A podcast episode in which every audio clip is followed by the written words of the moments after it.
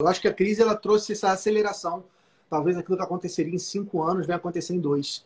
E, e você perguntou se dá tempo de mudar? Dá, dá sim. Sempre há tempo. Claro que nessa altura do campeonato é, você precisa gastar mais energia. E essa mudança, Henrique, é uma mudança que ela precisa ser liderada pelo contador, pelo, pelo diretor da empresa, né?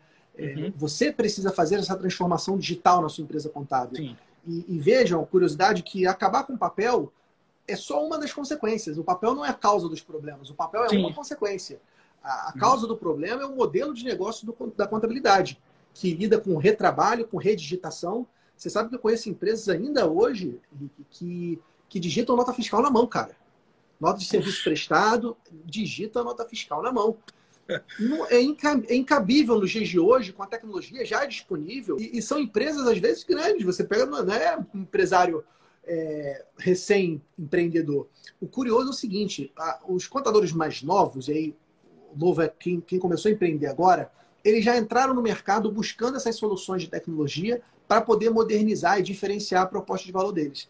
Muitas empresas contábeis mais experientes acabaram ficando paradas no tempo parados no tempo porque a equipe mesmo resiste a novas tecnologias, a novos processos. Os diretores das empresas muitas vezes não estão empreendendo esforço suficiente para fazer essa mudança. E são essas empresas que estão sofrendo muito.